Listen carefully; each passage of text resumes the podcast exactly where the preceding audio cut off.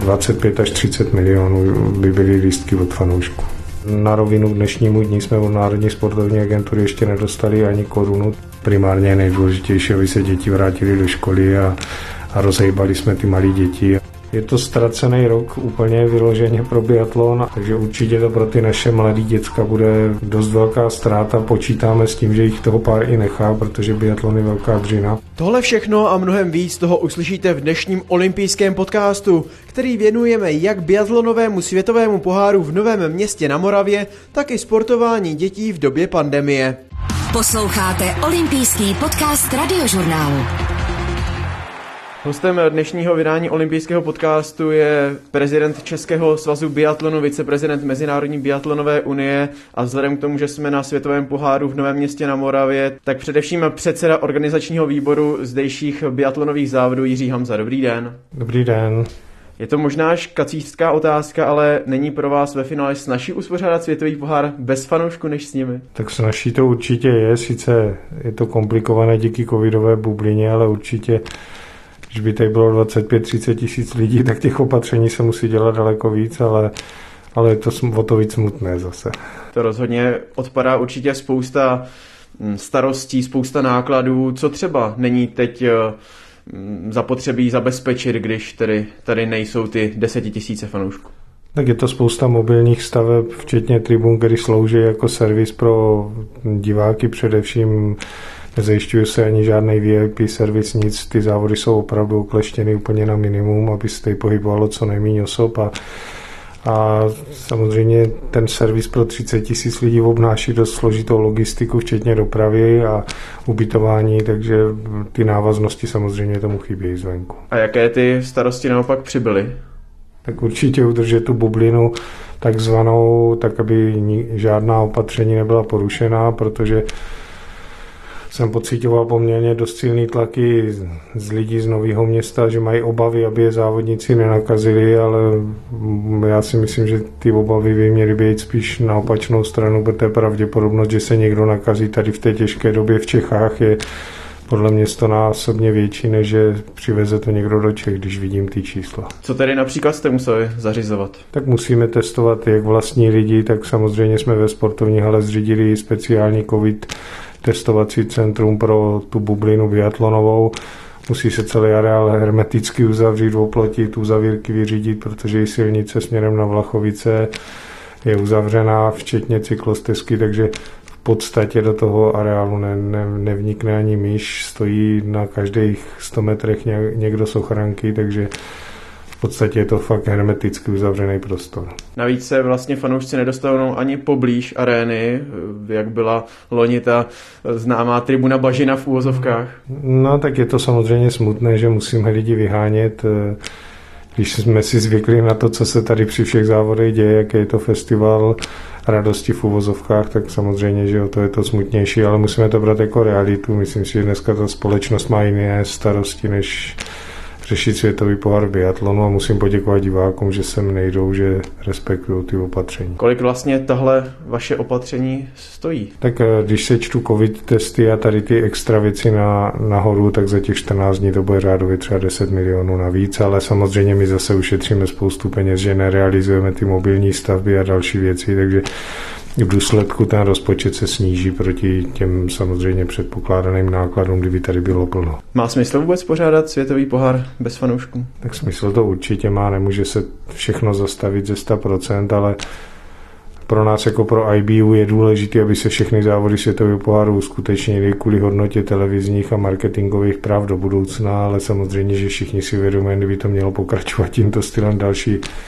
sezónu nebo dvě, takže ty sportovní práva i televizní ztratí úplně na hodnotě nejen ve sportu, ale myslím si, že i v kultuře, že, že v té chvíli se ten marketing těch volnočasových aktivit, nemluvil bych jenom o sportu, úplně podle mě rozsype. Jaké benefity to přináší vám jako organizátorům, nemyslím tedy Mezinárodní biatlonové unie, ale vám v Novém městě, když se tady sportuje před prázdnými tribunami? Já myslím, že to není o benefitech. My jsme něco slíbili Unii a musíme to dodržet, nebo chceme to dodržet. Jsme tradiční organizátor, je to vidět i na tom rozpisu na roky 23 až 26 a, a máme světový pohár každý rok, včetně mistrovství světa 24, takže byl to takový kompromis mezi jednotlivými pořadatelama, který jsme hledali na ty světové úrovni a my jsme jako nový město stáli před rozhodnutím, že buď nebudeme pořádat ani jeden závod, anebo dva, vzhledem k tomu, že měl být tady v tomto týdnu Peking a veškeré ty pruby před uh, olympiádou se tam zrušily, tak uh, se nabízelo logicky, že ten závod půjde do nového města. Já jsem i narážel vlastně na ten program v těch příštích letech, protože s výjimkou příští sezóny tady bude skutečně elitní biatlon až do roku 2026, tak uh, jestli vlastně vám to, že jste ochotní a schopni připravit světový pohár i v téhle těžké době, vám přináší jisté plusové body do budoucna. Tak myslím si, že jsme jeden z těch pevných už bodů pro vedení IBU a, a jsme osvědčený organizátor za těch eh, dneska už bych řekl 14 nebo 15 let, co pořádáme ty velké závody, takže ta otázka nezněla takhle. Jsou to dva rozdílné procesy. To, co se děje letos a schvalování kalendáře na příští roky, je otázka nějakých čísel televizních, marketingových a ostatních, eh, takže máme trošku jiný tendence, než bývali za starého vedení. Chceme to dávat do míst, kde chodí hodně diváků, kde je to atraktivní televizně, marketingově, takže proto Nový město z toho vyšlo takhle. Samozřejmě, že v případě, že v těch letech diváci na biatlon třeba zanevřou v České republice, tak automaticky pak v těch dalších letech by bylo těch závodů méně v Čechách. Ale nestojí to tedy tak, že kdybyste odřekli letos světový pohár, že by vám to uškodilo do budoucna? Ne, určitě to tak nestojí a my jsme na pokluce řešili celých 14 dní, jestli to vůbec jako bude možné. Tady pak odřekli norové, takže pořád to vypadalo tak jakoby na hraně, takže všechno se to řešilo na poslední chvilku, ale nakonec jsme tady, myslím si, že už nikdo odsud neodjede teďka. Jediný dva pozitivní nebo tři pozitivní nálezy jsme měli, což byli lidi tady z Nového města, který jsme předtestovávali před eh, tím samotným světovým pohárem, takže eh, ale v rámci té bubliny v podstatě máme nulu, takže ty obavy se určitě nenaplnějí, ale rozumím tomu, že lidi, kteří neznají tu problematiku, takže můžou mít zákonitě ty obavy. Já si myslím, že spíše pro nás daleko horší to, že když se podíváme za hranice, že máme 12krát víc, víc případů než Němci, 8krát víc než Poláci nebo uh, Rakušáci a to si myslím, že je věc k zamyšlení, protože asi se tady někde udělali chyby a samozřejmě, že ten sport se stal v obětí i těch chyb, které se tady nasekali. Každý chce být dneska epidemiolog, každý má pocit, že tomu rozumí, ale něco špatně se tady stát muselo, když ty okolní země mají úplně jiný čísla a díky tomu, že musí ty opatření být tady tak tvrdý, tak pak se divíme, že máme zavřený sportoviště, máme zavřený školy, ale ale beru to tak, že ten sport není opravdu to nejdůležitější, ale ty sociální dopady si myslím i přesto, že se nemůžou ty děcka dostat ven, nechodí do školy, že budou obrovské. Olympijský podcast. Ještě bych se pozastavil u toho, co jste teď říkal, na co jste narážel.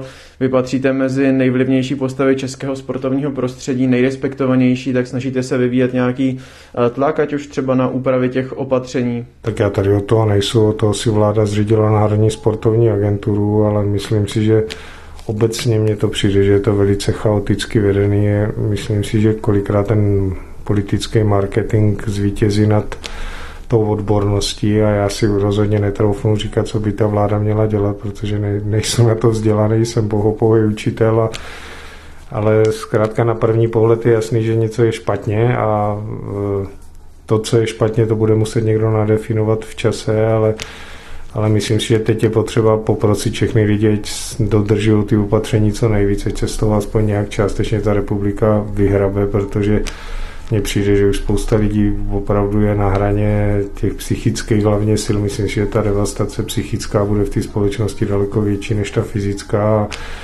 a musí se to nějak zvládnout, ale já vidím problém v tom, že když ti lidi, kteří nám ty opatření nářizují, je pak porušují sami, tak nemůžou pak potom chtít po těch obyčejných lidech v uvozovkách, kteří chodí do fabriky na 8 hodin dělat, aby to dodržovali. Takže já vidím to, že z toho zhora ty signály nejsou dobré a bohužel Milan Hnilička je jeden z příkladů a, a, a v konstelaci toho, co se děje v českém sportu obecně, protože mně přijde, že se český sport dostal na takový z cestí, je spolitizovaný neuvěřitelně, tak, tak si myslím, že to je výsledek toho, kde se dneska pohybujeme a já rozhodně nejsem šťastný, když musí člověk číst nebo poslouchat jaký, jaký je sport jumpa. Máme jednu aféru za druhou a myslím si, že si dává sport hlavně sám vlastní góly a pak nemá čas na řešení tady těch elementárních věcí. Předseda Národní sportovní agentury Milan Hnilička se zúčastnil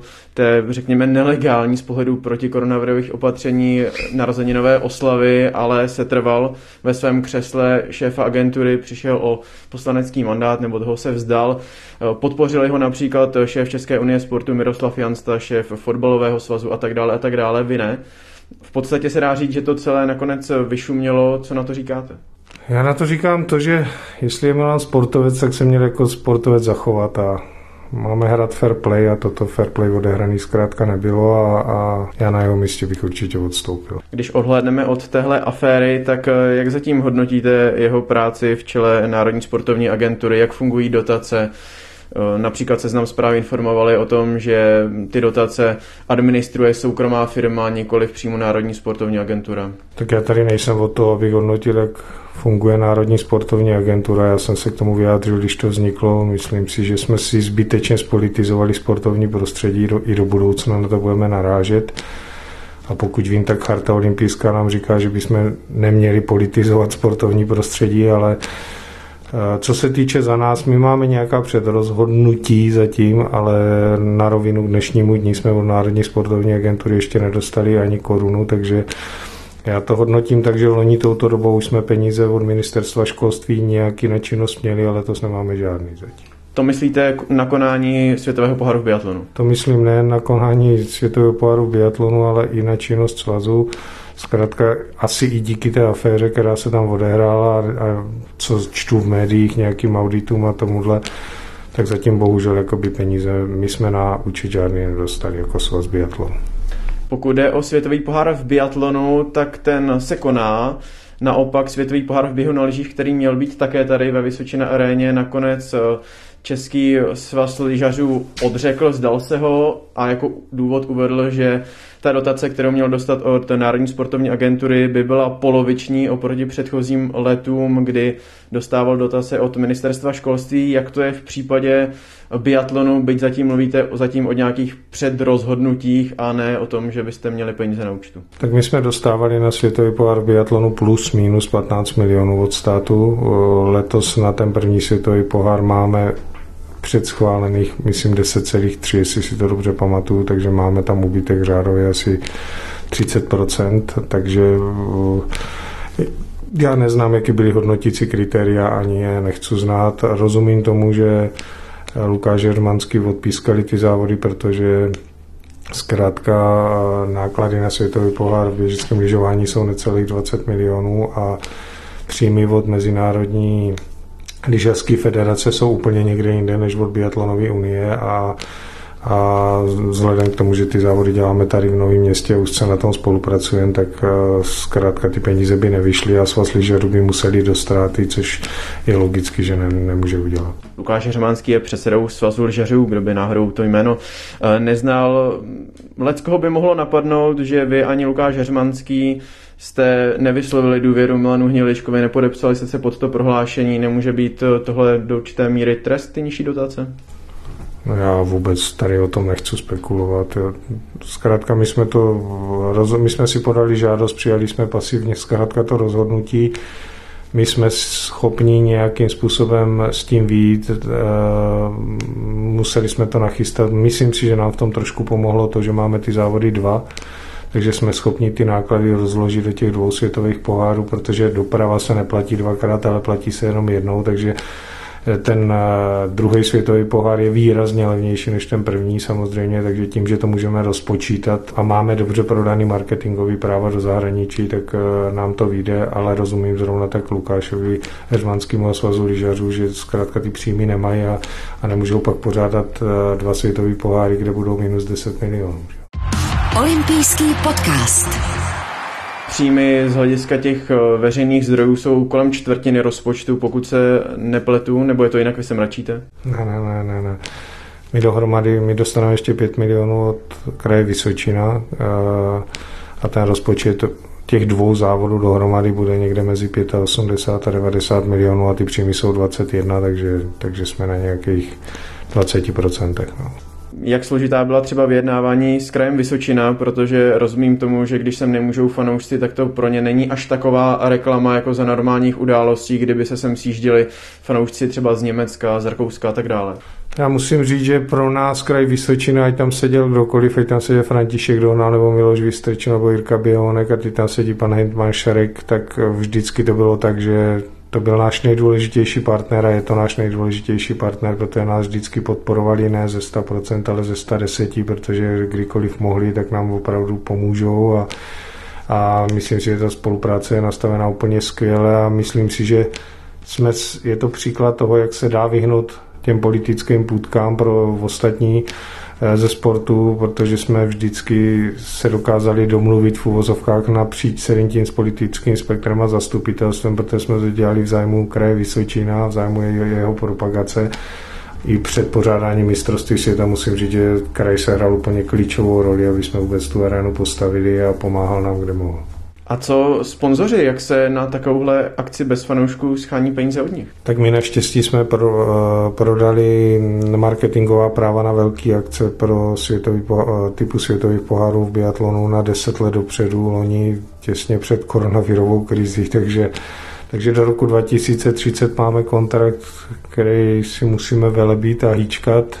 Samozřejmě, že jsou restrikce ze strany sponzorů nějaký, ale to je logický a a na druhou stranu my, nám s tím nevznikají nějaké náklady zase, takže, takže je to takové vyvážené, že ta smlouva se ponižuje řádově třeba o 20%, ale ale naštěstí teda my jsme prodávali veškerý marketingový práva do zahraničí a máme je prodaný, jak jsem řekl, do roku 2030, takže toto je otázka, kterou jsme naštěstí řešit nemuseli. A jaký je vlastně výpadek příjmu ze vstupného, když eh, je to letos bez fanoušků? Tak bavíme se řádově o nějakých 30 až 40 milionech příjmů z eh, marketingového plnění a zestupného. Takže ten propad je samozřejmě veliký. Na druhou stranu my to šetříme z druhé strany na nákladech, takže obecně to máme tak, že školy a děcka do 18 let chodí zadarmo na biatlon, protože chceme ten sport propagovat, takže ne všichni lidi samozřejmě, kteří jsou ve Vysočině aréně platí, ale ale je to systém, který jsme si nastavili třeba před deseti rokama, který bezvadně funguje a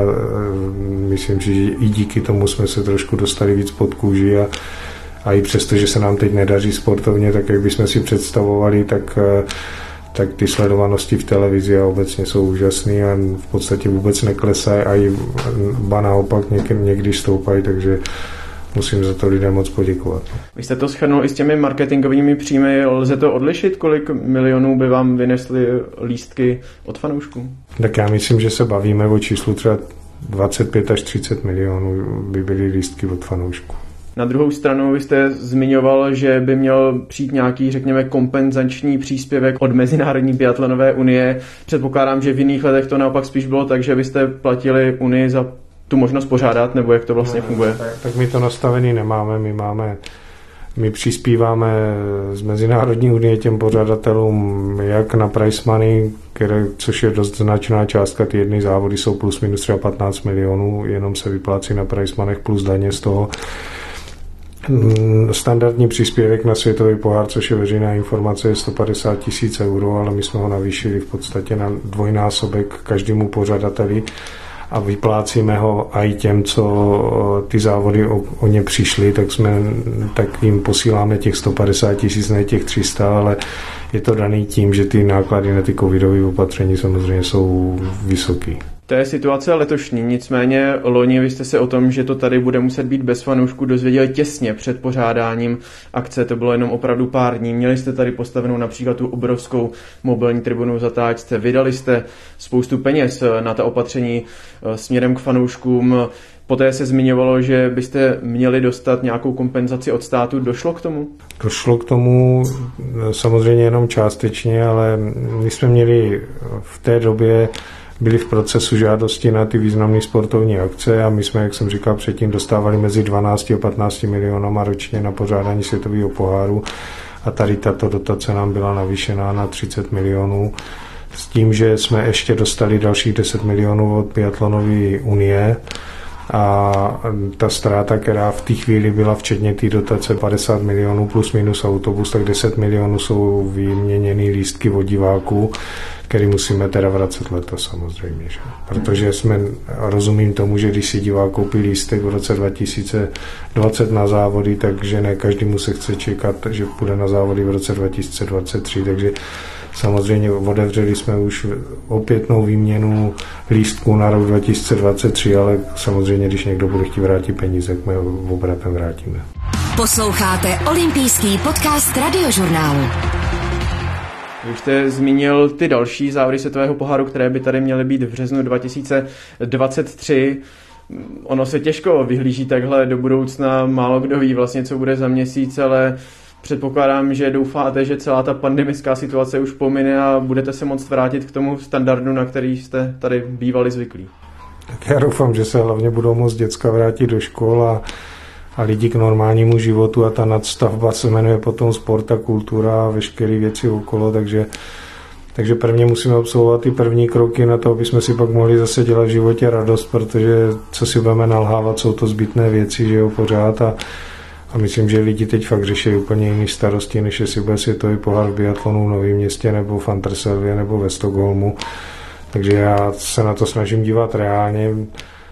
Budeme pracovat na příští rok pořád s dvouma variantama z hlediska ty Mezinárodní unie, protože je možný, že ještě budou ty restrikce platit, ale věřím, že v roce 2023 už budeme snad všichni proočkovaní, virus dál nebude mutovat a a že, že se lidi budou moct vrátit k normálnímu životu, i když já si osobně teda myslím, že už se nevrátíme do toho bodu stejného, z kterého jsme vyšli.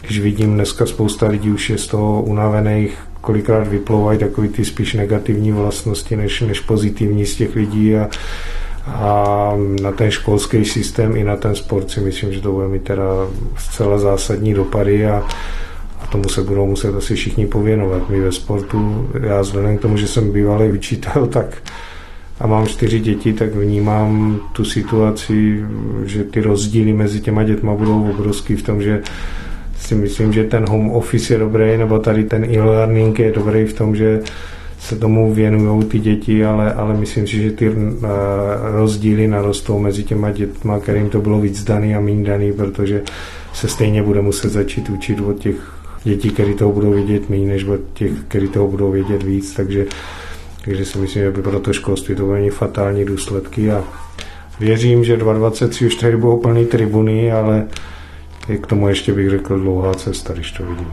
Mimochodem, už před pár týdny jsme se spolu bavili o tom, že jako Mezinárodní biatlonová unie se minimálně budete bavit o situaci v Bělorusku, které přišlo například o spolupořádání hokejového mistrovství světa. Eh, Raubiči má hostit příští rok světový pohár, tak nebyl by případně ve hře, že Nové město by přece jenom hostilo světový pohár i příští rok?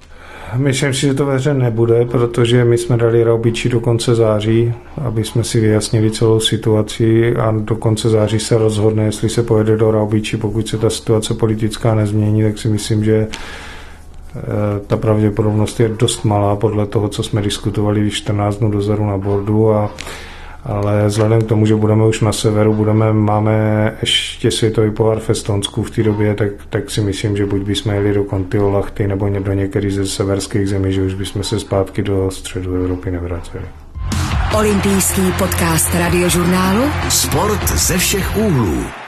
A ještě se zastavím s dovolením u toho, co jste několikrát na to vlastně narážel děti. Vy máte spoustu biatlonových nadějí, talentů, které bychom rádi tady jednou výdali místo koukalových šlezingrů, moravců a tak dále. Tak jak to vlastně teď je se sportováním malých biatlonistů? Tak myslím si, že, jak jsem to říkal předtím, že toto bude mít jakoby fatální dopad na všechny sporty, nejen na biatlon, ale, ale například do Vysočináren my jsme tady museli zavřít, protože areály mají být zavřený, že jo. Bohužel stejní lidi, kteří nám na jaře nadávali, že tady roztroušujeme e, virus, tak nám dneska nadávají, že je zase zavřená Vysočina arena, takže jakoby je velmi složitý se v tom vůbec nějak názorově zorientovat, ale myslím si, že je to ztracený rok úplně vyloženě pro biatlon a A když jsem mluvil se Stefanem Boatie teďka na pokluce, tak francouzi, že odjeli kompletně závody dětsky a všechno, ale taky ta situace epidemiologická je tam úplně jiná než u nás, takže, takže určitě to pro ty naše mladé děcka bude dost velká ztráta. Počítáme s tím, že jich toho pár i nechá, protože biatlon je velká dřina ale uvidíme, jak bude možný restart.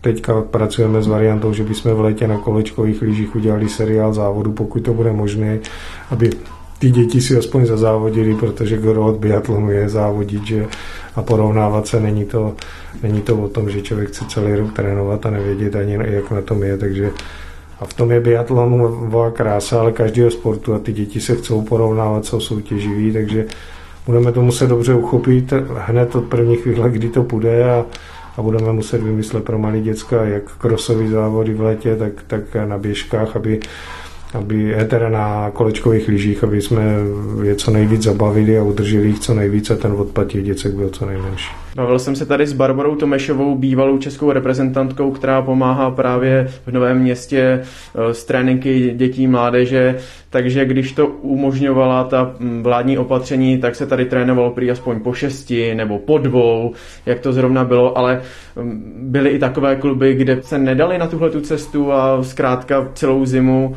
se nic pořádně nedělalo? Tak já si myslím, že spíš to bylo naopak, že všichni se snažili jít na hranu těch epidemiologických opatření, aby aspoň něco s těma dětma mohli dělat, a protože je to složitý, když ty děti sedějí doma zkrátka 24 hodin denně, že jo, zavřený a nemůžou jít ani na hřiště.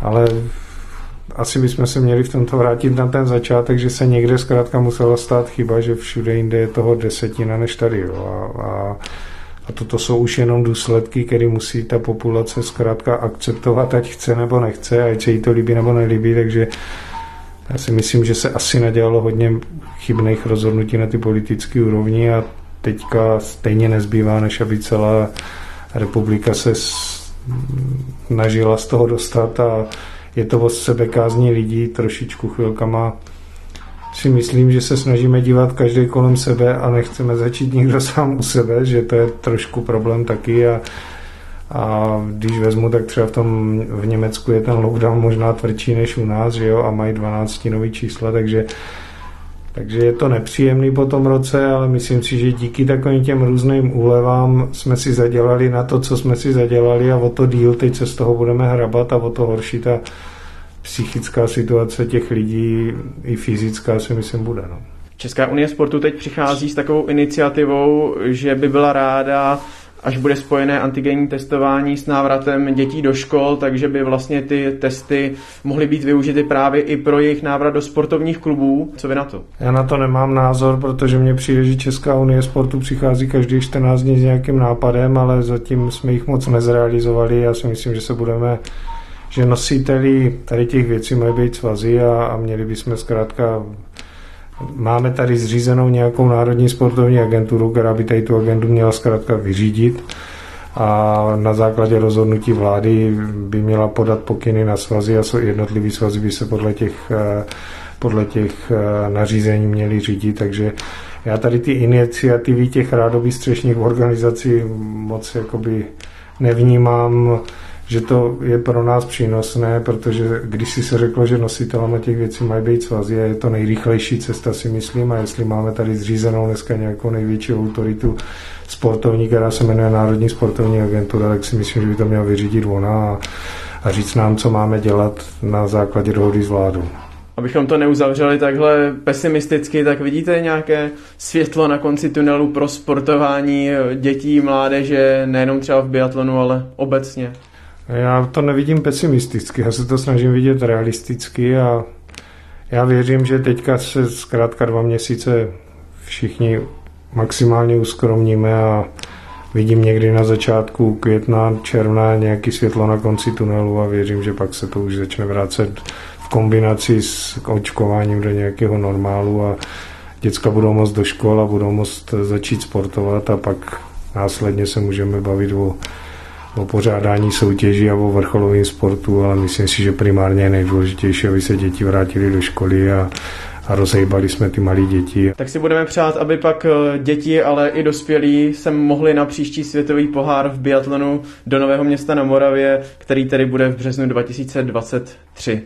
Jiří Hamza, předseda organizačního výboru a šéf českého biatlonu. Moc krát děkuji za váš čas a odpovědi. Já taky děkuju a hlavně už buďme zdraví a doufám, že už budeme moc normálně fungovat všichni za dva, tři měsíce. Poslouchali jste olympijský podcast radiožurnálu. Všechny předchozí i ty následující díly olympijského podcastu si můžete poslechnout na webu radiožurnál.cz, na audioportálu Můj rozhlas.cz nebo v nejrůznějších podcastových aplikacích.